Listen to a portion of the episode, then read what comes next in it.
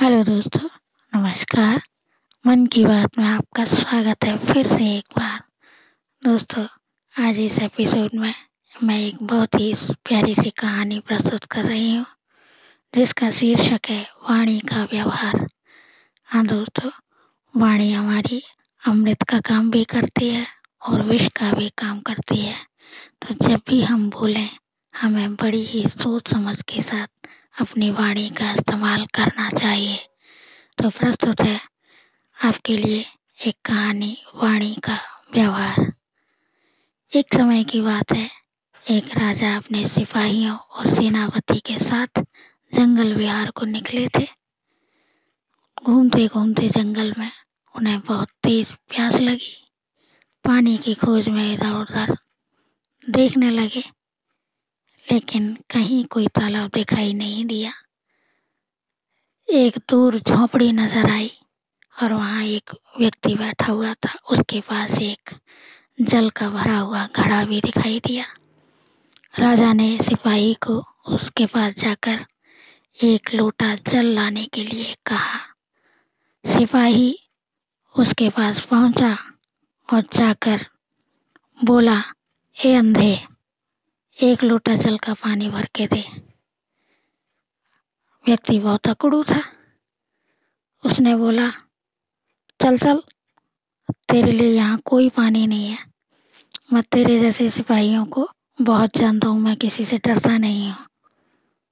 जा, तेरे लिए यहाँ कोई पानी नहीं है। सिपाही को वापस आना पड़ा। राजा ने फिर सेनापति को भेजा। सेनापति वहाँ पहुँचा और जाकर बोलता है ए अंधे, पैसा मिलेगा। एक लोटा पानी दे। अंधा सोचने लगा, ये पहले वाले का सरदार दिखता है।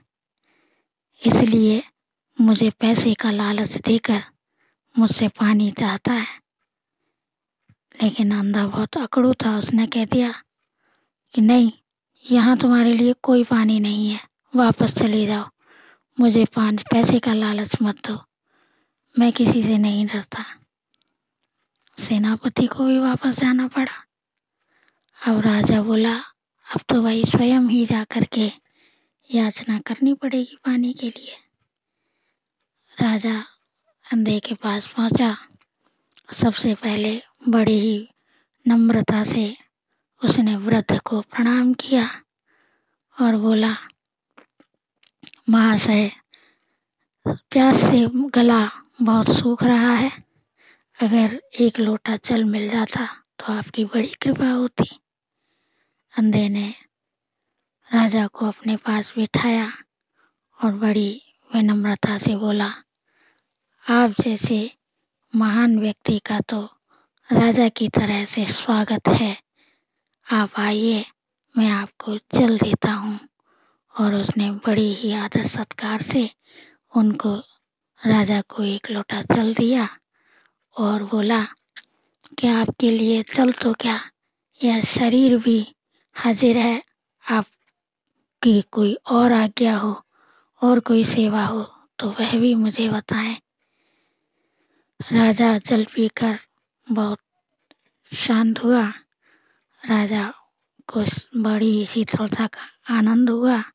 उसने कहा, विनम्र वाणी से कि महाशय, आपको तो दिखाई भी नहीं देता है।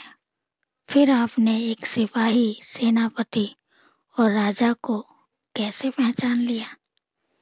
वृद्ध ने बोला कि व्यक्ति की वाणी का व्यवहार उसके वास्तव के स्तर का पता बता देता है। तो मैंने आपकी वाणी से ही आपके वास्तविक स्तर का पता किया? मुझे उसी से मालूम हुआ कि आप एक राजा की योग्यता रखने वाले इंसान हैं। तो इस तरह से दोस्तों, वाणी का व्यवहार हमें हर जगह स्थान दिला देता है। तो हमें जब भी कोई शब्दों का इस्तेमाल करना हो तो हमें अपनी वाणी पर बहुत ही नियंत्रण रखना होता है और वाणी से हम किसी का भी मन जीत लेते हैं। वाणी का व्यवहार किसी भी इंसान को गदगद कर सकता है और वाणी का व्यवहार किसी भी इंसान को क्षण मात्र में क्रोधित भी कर सकता है। तो ऐसी वाणी बोलिए, मन का आपा खोए और उनको शीतल करे, आप शीतल होए। मेरी कहानी का विराम यही होता है। यदि कहानी आपको अच्छी लगे तो आप अन्य लोगों के साथ भी शेयर करें। धन्यवाद।